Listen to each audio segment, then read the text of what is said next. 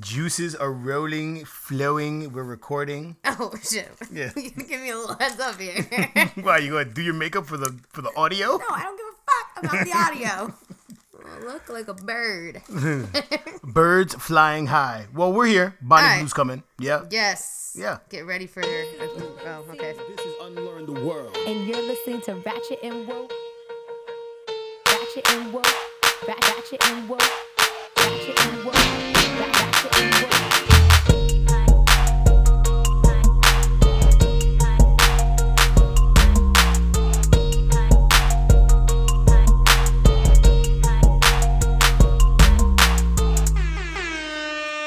Man, mine's Caravan with the Perry Pink Blue bass. If anyone can guess what movie that quote is from, you get no prize. Babe. Do they? Yeah. All right. You get a whole song feature at the end of this podcast. And if you're not an artist, then you can just make fart noises. Ratchet and Woke Podcast. So, shout out to everybody listening on Spotify. Shout out to everybody listening on the Block 105. We see y'all. We love y'all. Thank you so much.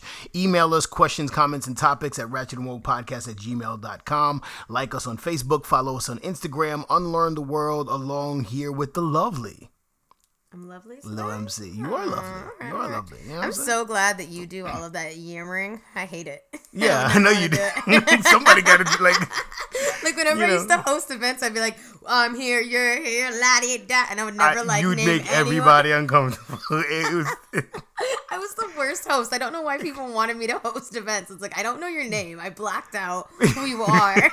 Like, who's next? Because what are you were like the life of the party. Like, yeah, you were like, you brought the vibes. Information. But, yeah, I never told them to tip the bartender. I have no logistics skills whatsoever. But let's get into these topics. We got a lot of things to discuss in the culture. Okay, so there's sad things and not sad things, so we're not going to start sad. Never starting sad. Oh, okay. So let's start by talking about how shit is opening up, including festivals. Yes. The Bay Area, specifically San Francisco, has moved to orange. It's a very weird color system that you think I would have down at this point. I thought orange meant fire, but orange means good. Orange is good. Orange is good. Red purple, is great. Purple bad. Is horrible. I thought purple was like vibes. Yeah, purple, crown chakra. It's like it's a lightning. Exactly. And they're like, nope. No, purple's bad. Corona. Oh, that's maybe what it is. Oh, crown chakra, corona. Whoa. Yo. I think I just fucked.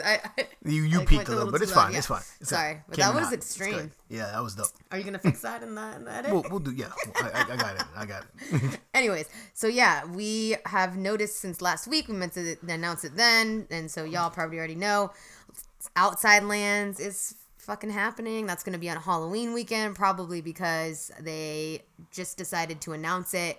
And the normal time when they have it is usually in August or September, I believe. Oh. It's a summertime event. Okay. Yeah, but I think because they were unsure as to whether or not they were going to be able to hold live events, they pushed it back because they needed enough time to promote and do all that bullshit, which is kind of annoying because... And, we're bringing this up because it's now, as an artist, as a professional, as somebody who works in this field, it is now time to start working, like really getting back in there. Mm-hmm.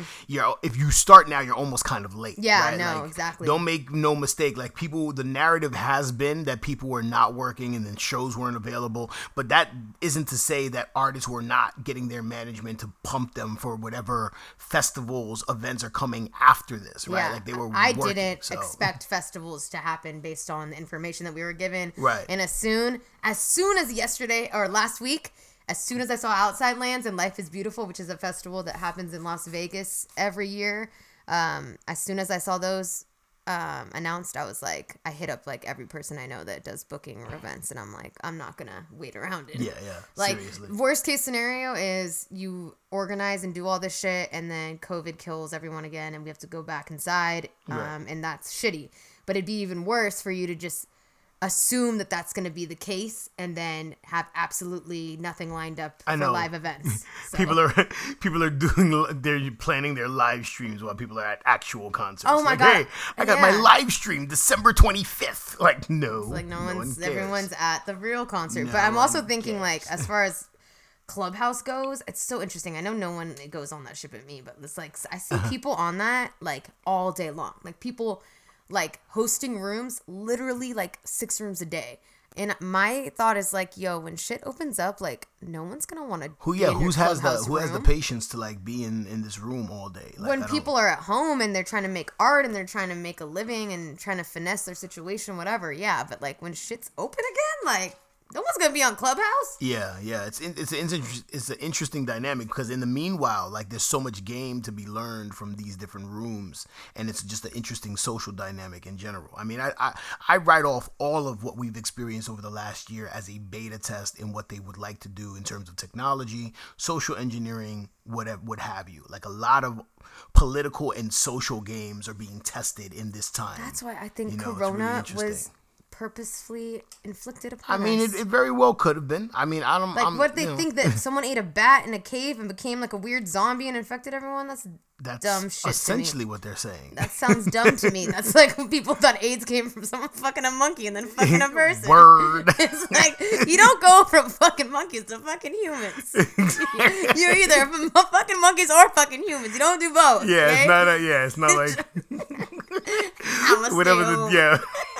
Whatever the Dave Chappelle skit is. Monkey oughta rub my dick with her feet.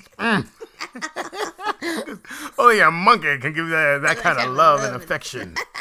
Anyways, we love Dave Chappelle a little too much. Orangutan next week. But I love it. Yeah, I also, aside from the announcement of live events opening, you have a music video dropping. No. Let me say this first. Okay. One of our friends of the show, Quinn, had reposted this thing about live events. Yes. I think it's really, I mean, you talk about it while I pull it up, but it's pretty much just like a list of just common courtesy and etiquette about live performances. Do's and don'ts in terms of like going back out to live shows or participating in live events. You know what I mean? So go ahead. I'm going to just briefly summarize it. Okay. Concerts are coming back, blah, blah, blah. So, number one, don't ask to be on a fucking guest list. Seriously. This has been a thing. Like, I know you feel important when you get put on a guest list because it makes you feel special, but you know who are actually special? The performers. And you know who need to get paid? The fucking performers. Bingo.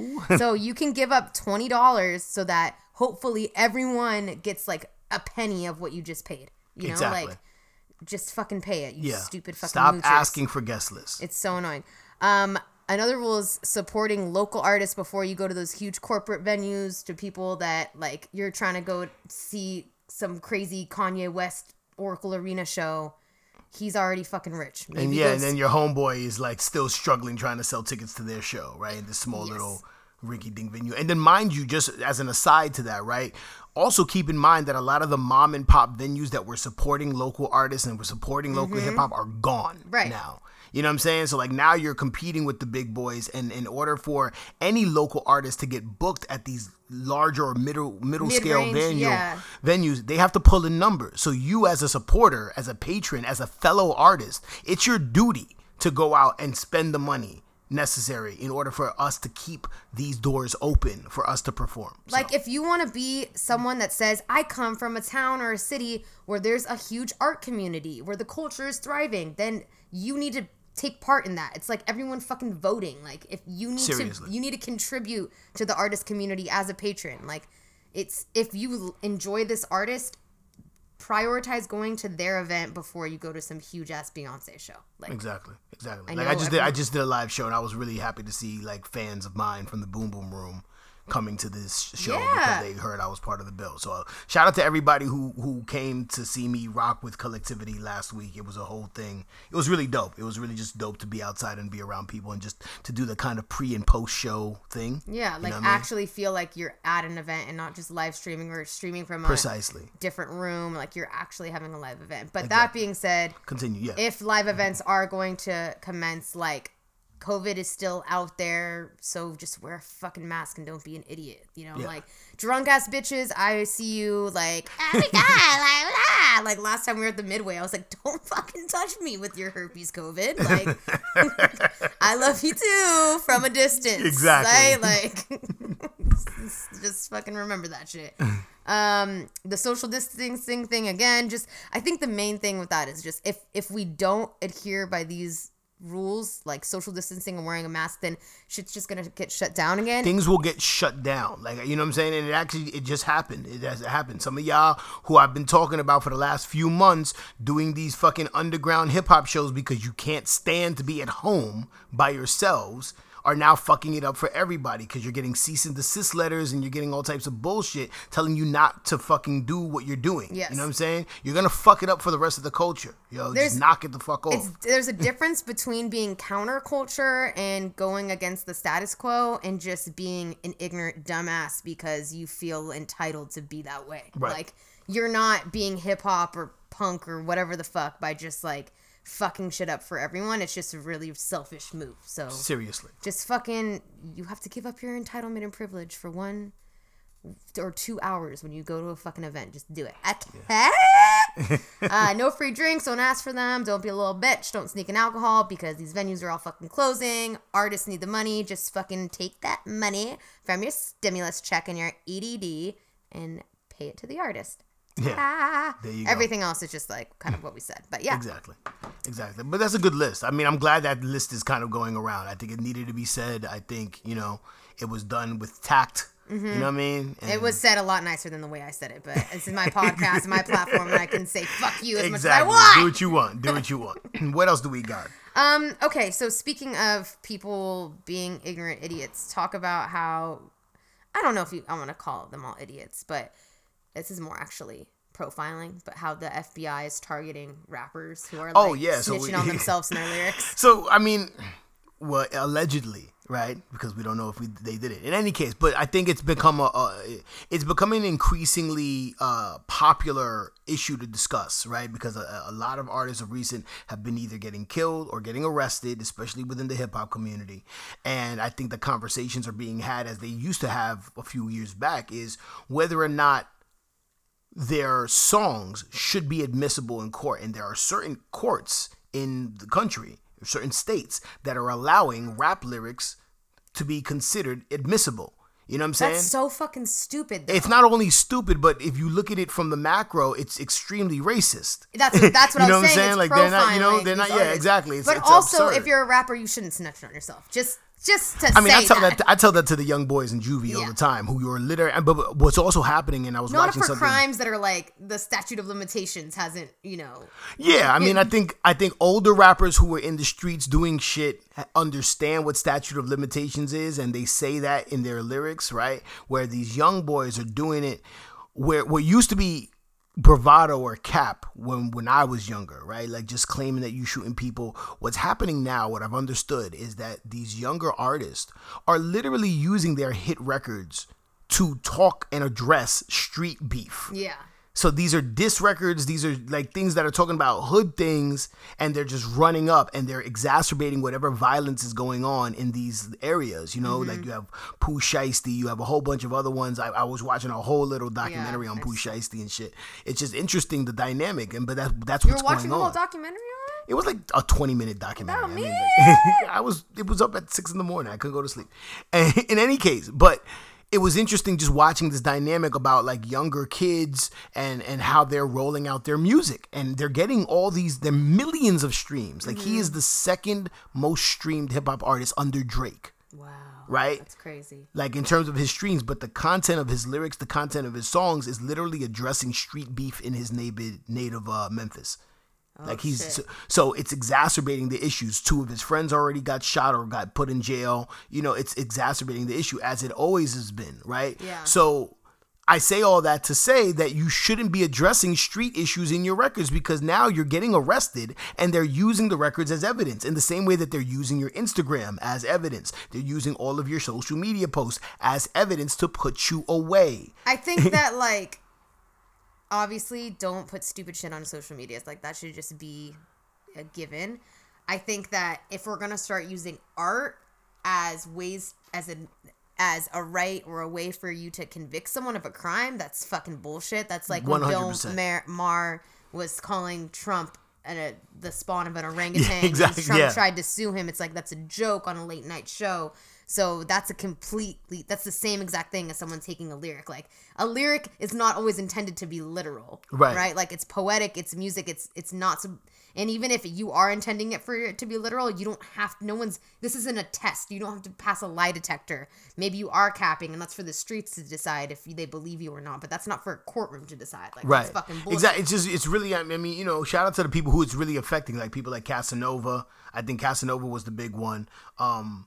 NBA Young Boy yeah. just got put in jail because of an old warrant from the FBI. But that was an old thing? Yeah, but I don't think... He was like speeding, right? Yeah, exactly. He had a warrant, and then he was caught speeding, and it just became a bigger thing than it needed to be. And I don't think he's going to jail because of anything that he said on a record. But then you had like YNW Melly, who's in jail for that exact literally murdering someone. Yeah, so you have it going on. You know what I'm saying? That's the craziest shit ever. It's just like absurd. You're writing a song about your remorse about killing your best friend, and it becomes like a number one hit, and then you go to jail for murder. It speaks like, to what I wanted to talk about for a while now, is creating these psychological profiles of these young artists, and what I'm understanding just from watching these young boys, right? Because it's important for me to understand that, because this is the music that my oldest son listens to. This is the music that is in the zeitgeist. Hip hop is youth culture, so this is what's driving hip hop right now. And it's also the music that the kids I teach are listening to. Right. So it's important for me to be aware of what these dynamics are. But what I'm starting to deduce from hearing all these lyrics and hearing their albums and listening to them is that we're dealing with very fragile, traumatized young men. Because they're children. It's not even that. They're children. They're black children. They're broke black children. So there's trauma upon trauma historically, right? But what happens is, here's my whole profile.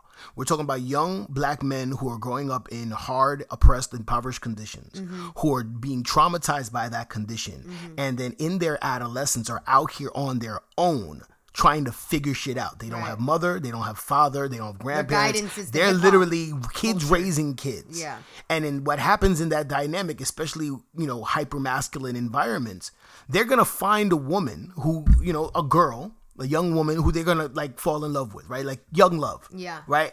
What happens is, in that traumatized state, you're developing a codependency. You're developing a toxic codependent relationship that if for whatever reason it goes bad, say they break up, you know what I'm saying? Exacerbated by social media and what happens post-breakup and what people do, especially with young kids who are immature, right? What they would do in social media. Hate women, become super... Exactly. Like, for whatever the circumstances are. But from what I'm deducing in these rap songs is that the circumstances, they broke up with a girl broke their heart because they went to be with somebody who was either older with more money or whatever the case is. So their mentality is, my heart is breaking... I'm traumatized again from having this codependency on this person who's no longer in my life, who has embarrassed me and it kind of emasculated me. So now I'm going to overcompensate for that in the way that I treat women or and objectify them. I'm going to overcompensate for that in the way that I go hard in these streets because this woman left me because I don't have enough money. You know what I'm saying? Yeah. It just changes their whole perspective. So what you're dealing with is traumatized, heartbroken little boys. Yeah. And that's what I'm hearing. But that's what the thing is like, I think the reason why I said they're children and not like... identifying any of the other characteristics that are important to consider, like the fact that they're black children, like men or black boys in impoverished neighborhoods and are traumatized, is that like I know that when the rest of the world looks at these kids, they don't see kids, they see men, and they treat them as such. Exactly. As does the judicial system, as does the education system, and it's like, no, this is a 15-year-old or a 16-year-old. Exactly. Like they have 16 years of life under that belt, and those 16 years probably forced them to have to grow up really fast and create a really tough exterior, but they're still inside like they just want to be kids, like they just want to be happy and have fun, and like it's really fucking sad and heartbreaking. So it's saddening, but it's just a really interesting dynamic to really break down. And at some point I really want to to have a dialogue with like somebody who is a psychologist and like discuss this profile. Ooh, like in depth. That would be a good idea. Really dope. I'd be really interested. Oh yeah. I would really like that. So we have more topics. Yes. I think more sad or happy. Sorry for yelling. Yeah. Well, we'll do sad after this. Okay. You wrote some things I don't understand, so I'm gonna say something I know. The verses with Lil' Kim and Trina has been announced. Oh yes. And you were saying that you don't know how you feel about that, and I don't know how I feel. I like the optic of it, right? It's like Lil' Kim. It's like the is queen, a beast, dude. But I mean, it's like the queen of the South, is queen of Southern rap from that era, and the only person that you could compare to in that era was Lil' Kim. But like, how many Trina records can you name? I can't name a lot of Trina records that hit like Lil' that. Kim has verses with like the goats. But with that said, I'm not from Miami. That's true. You see what I'm saying? That's true. I'm not from Miami. I'm sure there's a homegirl in Miami who can tell you 10 Trina songs off the top of her head. And I'm not trying to say Trina isn't the shit, because she absolutely is. Right. I don't think, to keep it 100, I don't think she has 20 hits. She don't got 20 records to give people. Totally. And she don't even got 20 street singles. Well, I was like thinking who Lil' Kim should go against, and honestly, in my head, and I think that I'll get a lot of like. Backlash from this is I think her and Missy would be dope, because Lil' Kim and Missy? Mm-hmm. Missy got more hits. I don't know, not if you count the records that Kim did with Biggie. If you're counting features and Biggie shit, yeah. She's done a lot of really dope features. That would be all right. I would lean more towards Missy. Missy hasn't really done features. How many features has Missy done? Missy has done hell. Really? Are you crazy? I don't know. I can't think. I think of Missy changes the complexion of like he's done hella features. Okay, you're right. She did the Keisha Cole feature. Yeah, she's done Keisha Cole. She's done J. Cole. She's done who was her artist back in the day? Tweet. Yeah, Nobody's Perfect. Nobody's perfect. Oh shit! But you're perfect for me. I forgot about that, and I know she's on Lizzo's record. Yeah, she's on a lot of records. She shows up. She's on a lot of features though, not a lot. Throughout her career, I can't name them off the top of my head, but I know she was a presence. I guess I'm just I'm a huge Missy fan. Yeah, but I'm a really huge Lil' Kim fan. Like I know all her like B-sides and everything. You know, exactly. So that's what I'm saying. Me, so like it hits differently for you, but that's what I'm saying. Like. I could see how the Northeast would be really excited about this. I just don't know how I feel about it. Yeah, I know what I mean? Like, I think there are better matchups out there. Like, who was, like, the Tupac version of Lil' Kim? Like Lil' Kim to Biggie was who to Tupac? That's why I was trying to think of, like... But there wasn't really any, right? It was Jada is Tupac's. She can play movies. Yeah, no, she's the one person that we all know was a woman in Tupac's life other than his mom. I guess there wasn't really, like, Biggie, there was Lil' Kim, there was female rapper like that, though. Nah. Which is annoying to me. You had Yo-Yo, but she only had one record, and she was... What the fuck is Yo-Yo? Yeah, Yo-Yo don't try to play me out. You can't play with my yo. It was a song that she did with Ice Cube. Oh, I thought you said the rapper named Yo-Yo. Or the song is called there's a Yo-Yo. Rapper named Yo-Yo. Oh my God, I don't know this. Yo-Yo. Yeah, and the song was Yo-Yo. It was a self-titled song. Okay. And there was Sugar T, right? So Sugar T, but she didn't have the level of success that would make her a national presence. You know. Yeah. Anyways. Moving on. I'm just saying. Okay. Anyways, so you want to go to the sad stuff? Yeah, sad. Okay. There was another fucking shooting. In Colorado this time. Yes, in Boulder. And, I mean... A Syrian national. He was 3 years old when he moved to this country. So he's a United States citizen. We don't know the motive though. He killed like what 8 people. One man was an officer, father of 7. Mm-hmm. Really unfortunate. But I don't think we know a motive yet. I mean, this it might have came out at this point. An AR-15 rifle, which is like the choice gun for mass shootings in this country. You just let that shit spray. But I didn't even really. I mean, I think these stats. My dad shared this article with me, and I kind of wanted. Talk about some of these because it was really disturbing.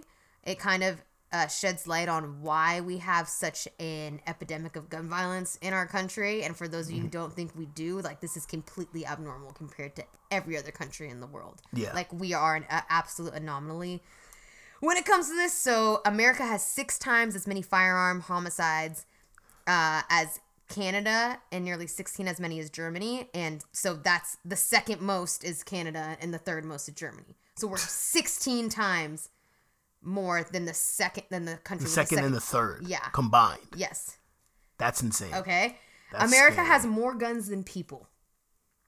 That's insane. Like what the fucking shit? There have been more than 2,500 mass shootings since Sandy Hook.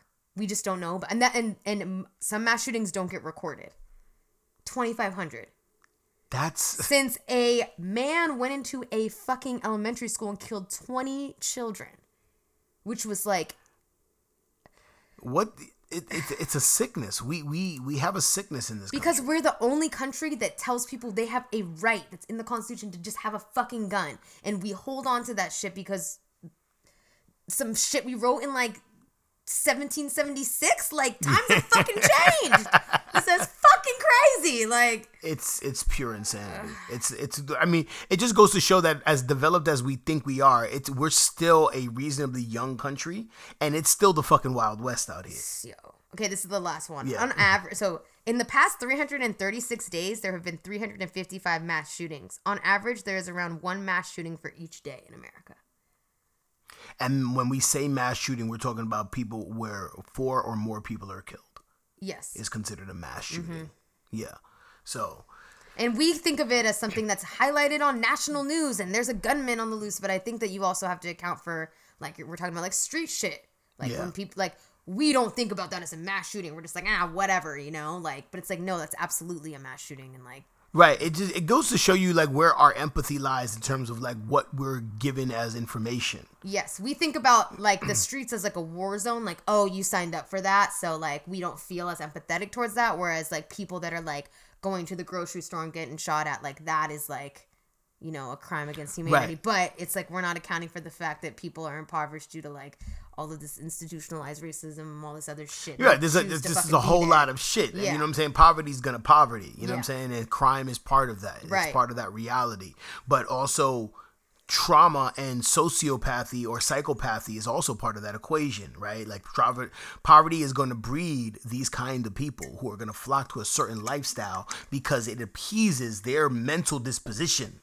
Right? It's not the other way around. I think it's you know what I'm saying? Like, when you look at the mafia, like, you'll notice that most of these dudes are fucking sociopaths, right? To be able to kill and talk about murder and things of that nature with such callous and to do so with very cavalierly, right? Mm-hmm. Like, as opposed to some kid who grows up in the inner city who is traumatized by the same things and develops the same kind of mental condition that makes him out of necessity, but now it makes him cool to kill, right? Like, you know what I'm saying? Like, we always talk about, or a lot of rappers talk about shooters and people knowing and shooters and people knowing killers, and like, cool, because I felt pretty cool shooting that gun. I mean, it is. There's, you know, I can't think of what the feeling would be to have taken a life or to have killed somebody. Oh no, never. I can't. But I think for a certain personality with a certain mind, there is a transcendent emotion attached to it. Yeah, that's why we all watch these fucking murder shows all the time. Yeah, like, we're infatuated with the people that are infatuated with murders. We are obsessed with sociopaths and psychopaths. We praise them. We celebrate them in this culture. Yeah. That's, well, we don't. Those are our unbeknownst to us, those are our CEOs. Those are like a lot of the people in helms of power, right? Like, it's just interesting. What we got? We have about 2 more minutes. We got okay. Yeah. Okay. So. Oh, just really quick plug. You have a video. Oh yes. Plug your video, please. Deja Vu. Yes. Off of the album Produced Punisher by Volume 2. Me. Yes. Produced by you. Yes. Yes. Drop in. It's out now, bitches. Really Check that out. Video. Filmed by the amazing. I love all your sunglasses. Yes. Like, that was like the cool thing about it that was threading through everything. I really appreciate it. Oh yeah, that was for Colton Coates, aka Shasta Daddy on IG. He lays low now, but he's freaking amazing and super talented and, like, makes films, like, no big deal.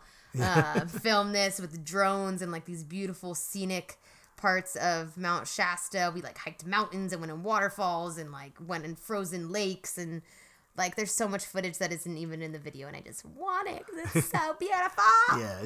You should be proud. It's a really dope video. And we have a live stream show on Saturday. So Saturday on Twitch, Complex SF is throwing their live stream. We are the featured artist. It will be Lil MC doing a set, me doing a set, DJ Mike on the ones and twos. And shout out Chris Tang for linking us up with this opportunity and organizing it. Who thinks I don't like him? I like him. He's my guy. Yeah. He's my guy. Like, no, yo, you're my guy. Just Chris, just so you know, you're my guy. You just don't respond to people. It's, man, I you know. He's just like that. Though. We're all busy, you know, and I don't want to make that as an excuse. But it's I just got to stay more on top of it. That's all I'm going to say. He's like, I got so pissed today. He wouldn't answer the phone when I was bringing home the groceries. And I was like, this fucker better not be home right now. He's listening to like the Raekwon fucking verses from like 2 weeks ago. And I'm like, what the fuck? Why didn't you answer your phone? I just bought all this food and I had to lug it up myself. But it was charging. It was not charging in the room. You need to be alert for my needs whenever I need them. Yes, I heard you. Got you. And that is how we broke up on live TV. Exactly. Oh, man. All right, but let's get into this interview. Check our live stream. But yeah, we have Bonnie Blue. Let's check her out. Yay. Computer, okay. Yes, we're recording now. All right. We're here. We are live. We should leave the light on blue just for you. We should. If I knew how that worked, then we would do it. Okay. But I have no idea how this thing works. To do that. It's just, you know, just let it happen. Let it happen. But we're here with Bonnie Blue, the one and only, who was supposed to be here last week, but got a little bit too ratchet. Yeah. I got oh, shit. I made it. Are you gonna give us a little bit of the details of what happened, or is your mind completely erased of what happened that night? Almost completely erased. Yeah. Pretty much, I fell asleep and I woke up about 3 a.m. and was like, "Holy shit!" But you weren't like naked in someone's lawn or anything. Oh no! Okay. I made it home. You're adult blackjack by this point. Yes. Exactly. You weren't like rummaging like a raccoon in someone's trash or anything. That's how I used to. Not last week. Not last week. But there may that have was been the week before. Yes. The pandemic has been rough for a lot of people. But Bonnie, we're really glad to have you here. I'm really appreciative of your time and all of that stuff. But for the uninitiated, just kind of speak to your own graces and prowess, what you do, who you are, where you've been, all the things.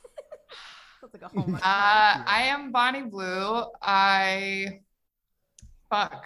don't know what to say about myself. That's it. You're an amazing artist. Let's start there. Thank you.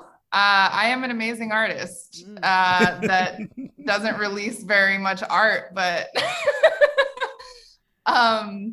yeah, I'm fucking, you know what's funny? I saw a clip from an interview I did a few years ago and I literally said, I'm an MC from outer space and all over the place.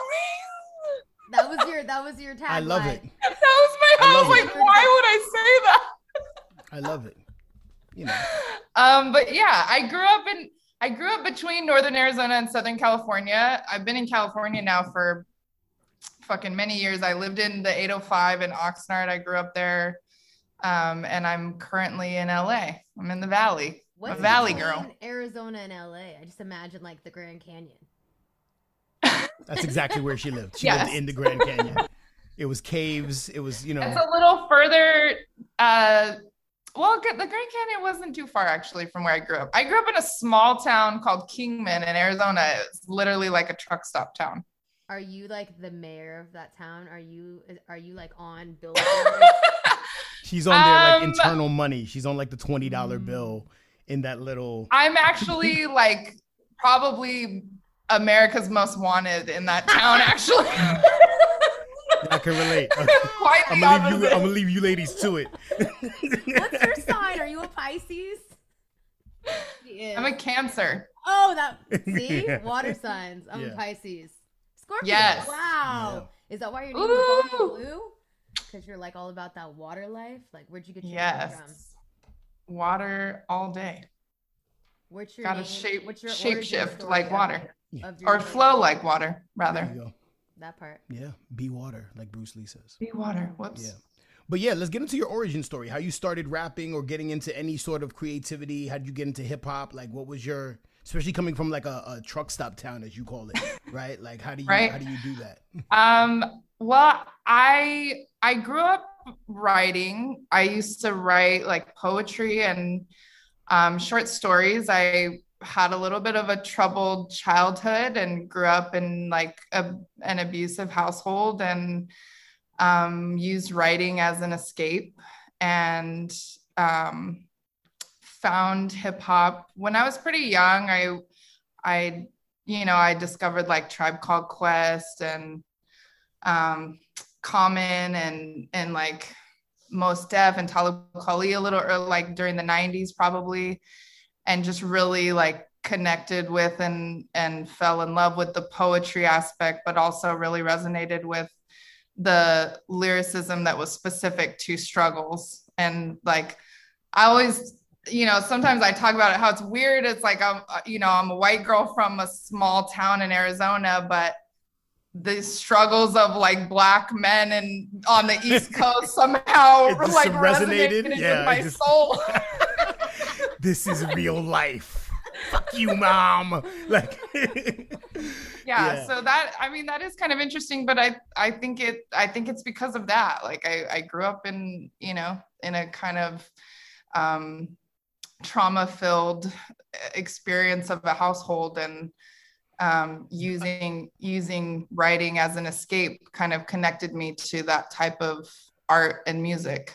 Now, and then like just having an interest in the culture too, like I grew up and I knew break dancers and graffiti writers, and I used to do photography, and like I used to go on missions with graffiti writers when I was younger, and I just love the lifestyle. Like I had like my punk rock phases too, so like I just kind of feel like it all kind of grabbed me, my life kind of led me to resonate with the outcasts, or the people that didn't necessarily have a voice, I guess, in some ways. I think of hip hop as like the voice of everyone that doesn't have one, right. And it's kind of the same with punk rock. Like that's kind of how it was born, is like a bunch of people synonymous with one coming out of the struggle, trying to make something out of nothing.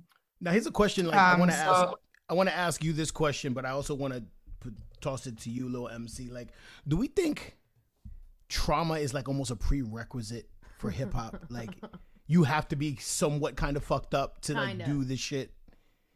Like, if you come from like moderately a well-adjusted background, well, this isn't Vicky, for you. Like, if you do, I think you have to be like kind of like comical or gimmicky or something. Yeah.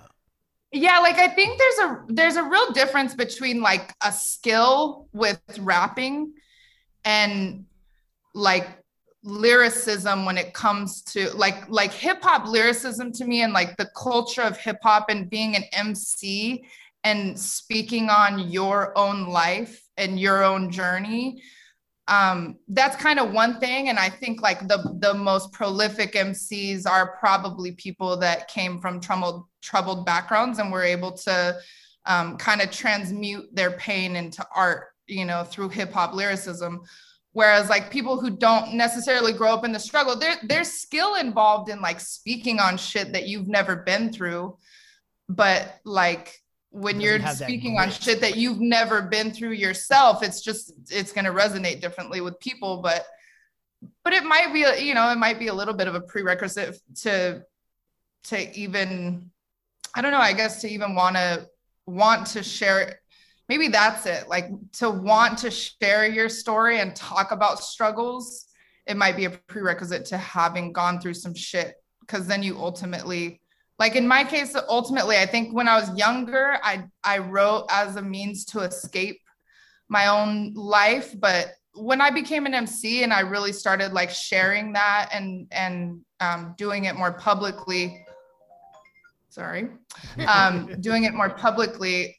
I really wanted to like help others and kind of speak on shit that I've been through, or talk about depression and things like that as a means of helping other people. So I don't know. It kind of depends, every artist is different in that way, where it's like you have different reasons for doing things. And then I think once you start doing them a little bit more publicly, those reasons sometimes change, Yeah, you end up doing some shit for the money, or you end up, you end up getting back to your art.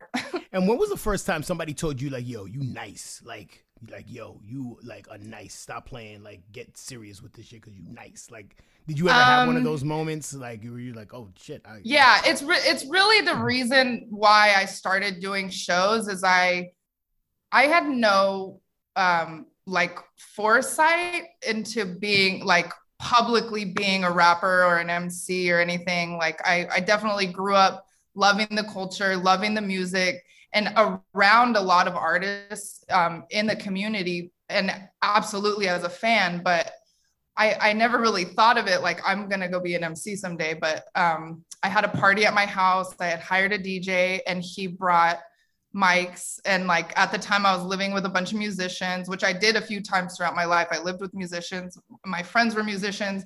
I would always freestyle, sing, rap, all kinds of shit, but it was never anything that I was doing shows with. But he DJ'd the party and me and my roommates were all just freestyling, and he was up my ass for like a year. Shout out to him, clever DJ. That must be painful. 805. He was up my ass for like a year. Like, you need to do this, you need to do this. And I was totally not at all in the mind state. Like, I spent the first half of my 20s as a complete career woman in the corporate world. Oh, and I thought that was like, that, you know, I really at that point, like I grew up fairly poor, you know, my mom on fucking welfare in trailer parks in a truck stop town in Arizona. I ended up in California and ended up getting what was at the time. And, you know, in retrospect, it was one of the most amazing things, but I ended up in this like career in the corporate world that, to me, that was like, okay, I fucking made it. Like, and I made it. Exactly. Like I'm out of the trailer park. You know? Yeah, totally. So it just wasn't in my, it wasn't there, but I was starting, I had been with that job for about 4 years, and I was starting to, before I was in that job, I was doing theater and I was doing spoken word poetry. So that was kind of the little rumblings of it, I guess, the beginning. And I went to sing a hook on someone's track too. So it's kind of all these little things that just happened that I did randomly. And then that dude was like, you got to do something, like just come host a show or do something. And I went through a breakup. I was starting to feel like I'm missing something, doing something artistic. I was just completely consumed by my job. And so all of those little things kind of ended up contributing to me saying yes to him to do a show when it was like 2 or 3 weeks away. Did you have the material like random beats? You had to like go in the train? I had random beats. I like put some shit together, randomly put a set together. Like it's crazy now. I can see the montage playing in my head. Like, you're the best. And she's like, I had no idea what the rapping in the garage and like.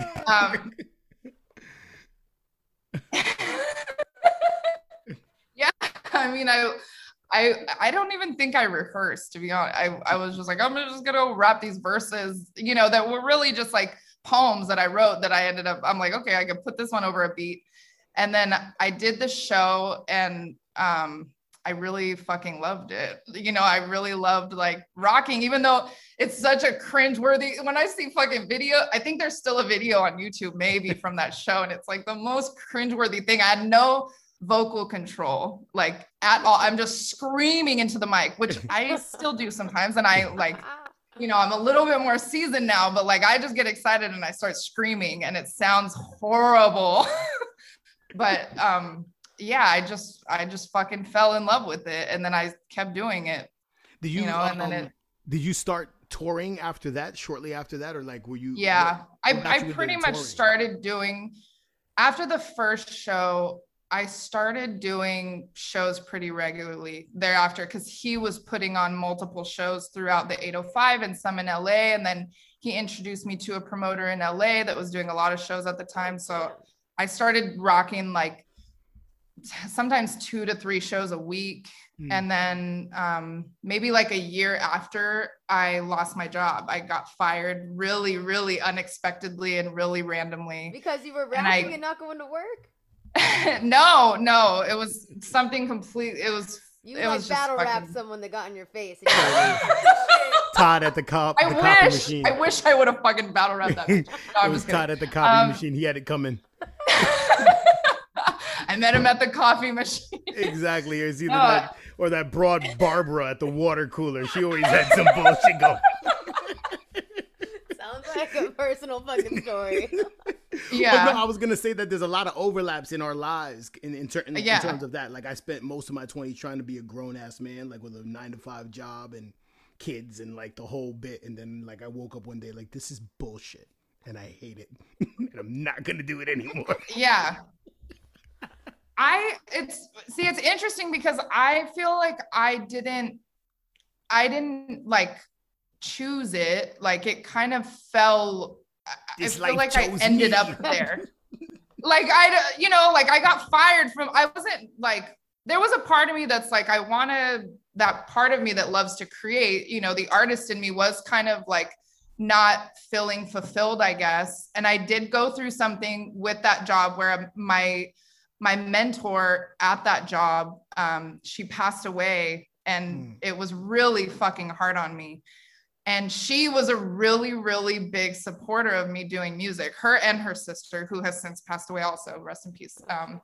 But they were both really big supporters of my music, but she was also my mentor in my job. So, you know, she helped me through a lot, but she passed away, and then the company was being restructured. All of these things were happening. And I was about a year into rocking shows, like 2 to 3 shows a week. And I was really kind of getting into it. And then I lost my job, and I was like, well, fuck it. Like, okay, rap life, you know, exactly. Like, I just really like, and everything changed. And I, you know, like I tend to go 0 to 100 real quick when I do shit in my life. Like, if I, you know, like for the corporate career, I was doing that. I was really focused on that. I take a lot of pride in whatever I choose to do in my life. So usually if I choose to do something, I'm going in all the way. And that ended. And the next chapter was me just starting to tour and doing shows and hosting shows and stage diving.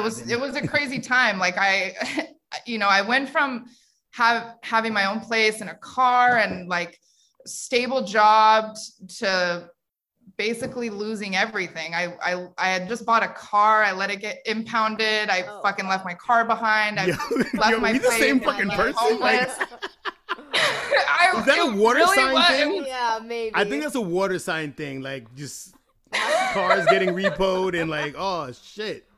I had a whole storage unit that my stuff was in. I left that behind. Like, I just completely did a 180. Like, my family was like, what? You're going to be a rapper? Like, what? You know, they were like, really? Like, what the fuck is going on? What was your corporate job before? I was an account manager. Well, so when I first started there, I did some shit. I built an algorithm for their database and like that humble brag. Like, I'm just building algorithms here. Like, you know. Knew what an algorithm was. Yeah. That's before I went to Google. No, I'm just kidding. They hired me on to do this project. I built an algorithm, and then I was hired on to like train people on how to use the system. And then eventually I got hired onto the account management team for Warner Brothers Entertainment. So I worked for Technicolor. Holy shit. I worked for Technicolor. It's crazy. I worked with like some of the most intelligent people in the world. I was the youngest person, you know, I was 20. I worked there 21 to 25. And like, I was working with some of the most intelligent people in the world. I fucking built this algorithm that I have no fucking clue how I did that. But wait, do you get like royalties on it or some shit? I don't know how. No, I fucking. It's like the algorithm's an NFT now. And like, you gotta like, yeah. I wish I knew anything about anything back then. I probably should have fucking worked something out, but no, I was the hired help. And you just like whipped it up like the janitor. Nah, she finessed it. She was like, you know what I'm saying? Like, did it start as a temp job? Let me ask you that. It did. Yes. Wow. See, I know it. I know her whole life story, yo, because I've lived it. It's the same exact shit. You start as a temp job. And that's your way into like a career out of nowhere. Like, holy shit. Yeah, no, for sure. I did it again with what I'm doing now. I'm not even going to lie. But you do it now. I must know. Actually, I don't want to deter the story. I'm very interested. I'm in the story. Okay, what happens now after you're on tour? So you build this algorithm. I built this algorithm. No, so basically I did that. And like every time I got kind of promoted, the entire department that I was on got laid off, and then I got promoted. Oh. And then it was like crazy. The whole company was going through restructuring ever since I started, but I was able to just continue to advance until she was hiding in office corners when the lights is going out. Like you could have stayed in that industry if you wanted to, but because you had a resume, right? You could have found another job, but you were just like, this is a sign. I'm doing this hip hop shit. Like, fuck this. I'm gonna just. And were you getting fucked up all the time too? Because that's the only reason why my car would get impounded was I'd get too drunk and couldn't drive it, or I'd parked it. No, well, I was definitely getting fucked up.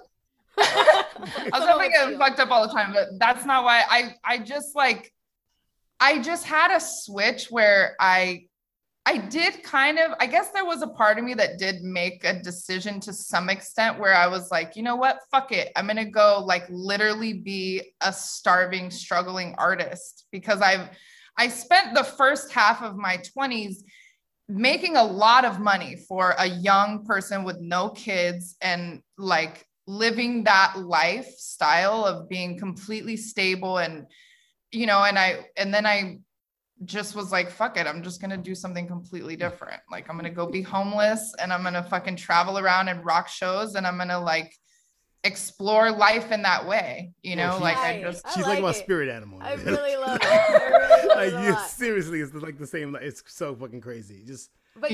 You did the touring before, and then you became I'm kind of like an Oreo in that respect. I was doing the music shit up to a really big point, and then the music industry chewed me up and spit me out, and then I went into the corporate world, and then you went into education. Is that where you are now? Are you teaching hip-hop? No, I work in the cannabis industry.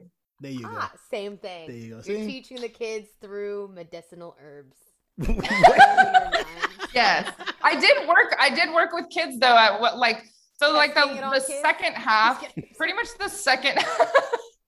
I'm I literally taught them how to roll joints. Yeah.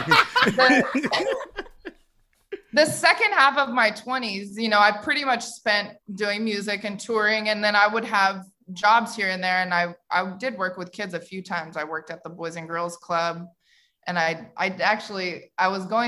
just moved into my own place recently, and my mom was over this past Saturday kind of helping me go through some shit and organize. And I found some stuff from the Boys and Girls Club, and it totally just took me to that time of damn, I found, so I ended up, this is another random thing that I ended up doing that I really had no business doing, but random Bonnie things, go. I'm so intrigued. I got hired as the music and arts coordinator for the teen center at the Boys and Girls Club.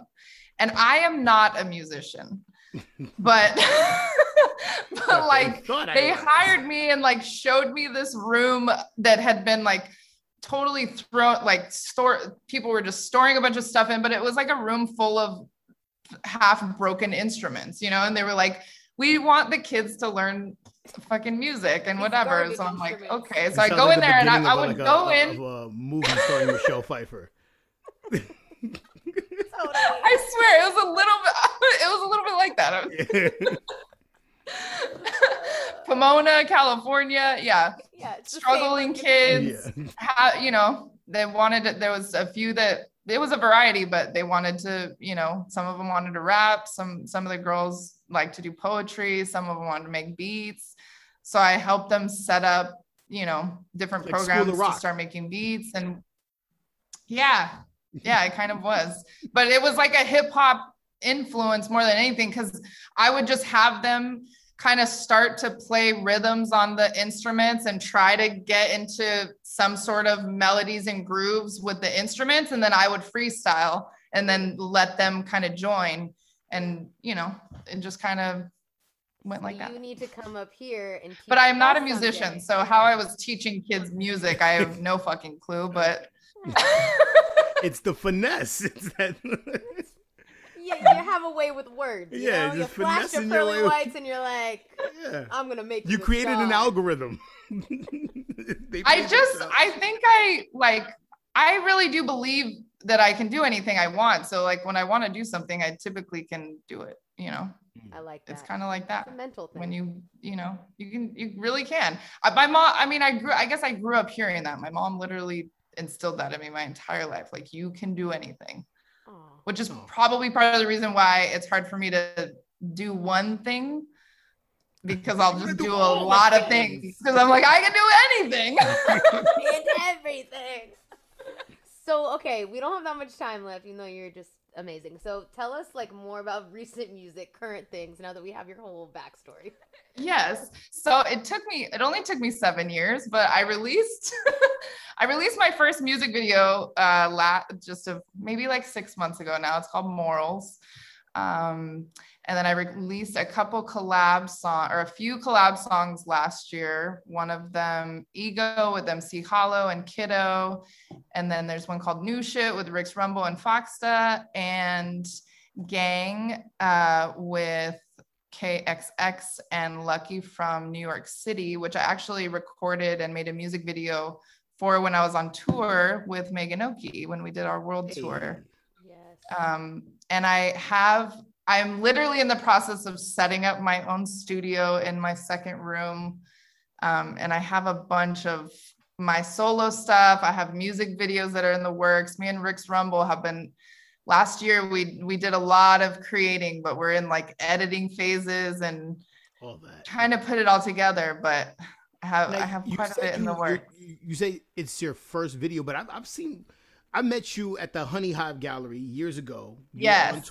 You, Marley. It's my first video in a few years. Okay, yeah, that's what I was gonna say. Yeah, I was like, I remember that video, and I love that. There's videos, but I really hadn't released anything in I didn't release music for 7 years. I released my album in 2014, and I didn't release anything until last year. Wow! But I have an album. Like, I have an album that has been fucking 7 years in the making. So that's crazy. You know, now that'll definitely be this year.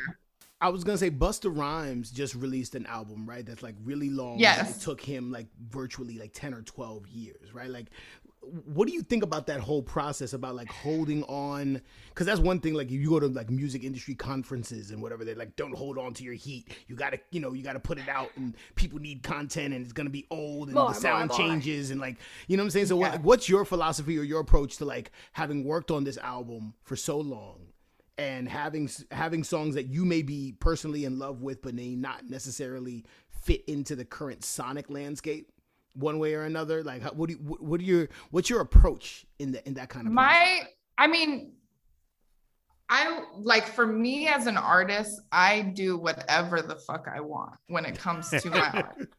So like, that's, you know, like whatever, like from a business perspective, I completely understand that there's like all these apps that you can use to market yourself and promote things and whatever the fuck. And you should absolutely, like, what I would tell other people to do is absolutely everything differently from what I've done. But like, at the same time, like, my life is amazing and, you know, people fucking love my story. So it's like, you just should do whatever the fuck you want when it comes to art. Like, that's my philosophy. Like, I'll hold on to shit until I fucking die. Like, there's hella shit that'll never be released. Guess what? I'm still a fucking dope ass artist. Like, I don't need you to tell me that, but like, from the other side, I have grown to love the connection with people that resonate, you know, with what you release. Like, that matters to me more now, where I did go through I went through severe depression, which is part of it, where I just didn't really think about, like, that just wasn't a priority for me to be releasing music and be all out and everything. But now I want to, you know, there's things that I'm like ready to release. I'm excited to release. And I like that connection with fans. I like knowing that what I do helps people and just having that connection. So that piece of it kind of pulls me a little bit more to like make sure I'm more on my shit and releasing it.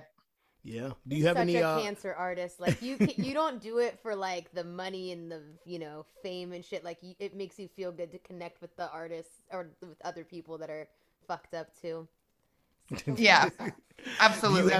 Do you have any release dates or anything, or just like any names that people need to look out for? Nothing. Nope. I'm like, release date, I will tell you, and who fucking knows. But I mean, honestly, I think once I get my studio up and running, it won't be too far off before I just finish up what I have. The album's called Outrageous Acts of Silence. Ooh, okay. So nice. That kind of I like that name. Cool. Yeah, that's it's pretty, I don't know, it's pretty spot on. Like I guess that's part of a philosophy too, is like, as an artist, you should be, there's two sides, right? Like you can choose to do whatever the fuck you want, but like also as artists, we're the gatekeepers of culture, and we're the gatekeepers of like what's going on with the times. And, you know, we imitate life just as much as life imitates art. So it's important for us to speak on this shit. But, you know, I've been silent a lot. So that's kind of part of the reason why I named it that. Like, nice. Yeah. I do have a lot to say, but I'm just not always vocal. There you go. Are you going to have like references from 6 years ago about stuff that like no one will remember though? Or did you keep it so it's like, oh no, everyone's going to know what I'm talking about? Like that was so fetch and like no one knows anymore. I don't know about that. Probably not. My eyebrows were never on fleek, so I don't think. Yeah. See. Okay. That would have been it. No, I mean, for the most part, like my music is very, very much about my life. So it's there. I mean, there's some like fun tracks that I do that are, you know, I guess go along with pop culture and stuff. But for the most part, it's like I'm speaking on my life and my experiences and sharing insight to different things that I experience or have seen. So to me, that's always relevant. Yeah. My last question, I don't know if you have any, but my last question is just talk to us about the cannabis industry and like how you kind of made your foray into it. Aside from that, like where you think it's going, like, you know what I'm saying? I'm seeing like cannabis, like exchange services that are kind of like you buy stock like Robinhood, but it's like for cannabis brands. Absolutely. Every rapper nowadays has a strain. What stock do we buy? Jay-Z is getting involved in like Jay-Z is getting involved for sure. I mean, it's you know, it's the fastest growing industry. It's $1 billion industry. You know, it's just never going to stop, you know, like it's been a crazy year because I've been working through the entire pandemic, probably more than I've ever worked in my life. And, when I got back from the tour with Megan Okie, I had left a job. I was working out as a sales manager for a wholesale jewelry company before in like 2019. I left that job right before we went on tour. And like in my mind, I was like, I don't want to go back into the workforce unless it's in the cannabis industry. And when I got back, I had a friend that was working as a roller. She was rolling blunts for the company that I work for now. And it's a job you need people to roll. Through friends, like I was looking for work, and she's like, oh, they're looking for rollers. So I went into interview to be a roller. And during the interview, the dude was like, we need someone in the office. And I talked about my previous work experience. And he's like, well, like we need someone in the office if you want to do that instead of being a roller. The situation. She went in there as a roller and came out like CEO. It's like a Michael J. Fox 80s film. It's absurd. Now you own the company. Yeah. It's absurd. I don't own it yet, but no, I mean, I pretty much became the operations manager. Oh shit, that's crazy. But I'm fascinated. They have, and it's not like humans rolling. Yeah, shit. If you have any, what'd you say? They have actual people rolling. Like that seems like they should have a robot line for that. Yeah, hand rolled. Yeah. Wow. Some of it's done by machine, but there's certain brands that they hand roll them. Yeah. So all day long, you're just sitting there rolling blunt, licking that. Well, she wouldn't know. She's in the office. She's not. Yeah, I wouldn't know. I've never done that. I never touched the shit. I just smoked it. I've never touched it. They rolled. I have a joke with my friend too, because like we'll hang out and he's like, go ahead and roll up a joint. And like, I can roll, but I'm not a good roller. And it's always the joke. Like, come on, I told you, like, I went in to be a roller and I ended up in the office. Like, I don't have a lot of experience rolling.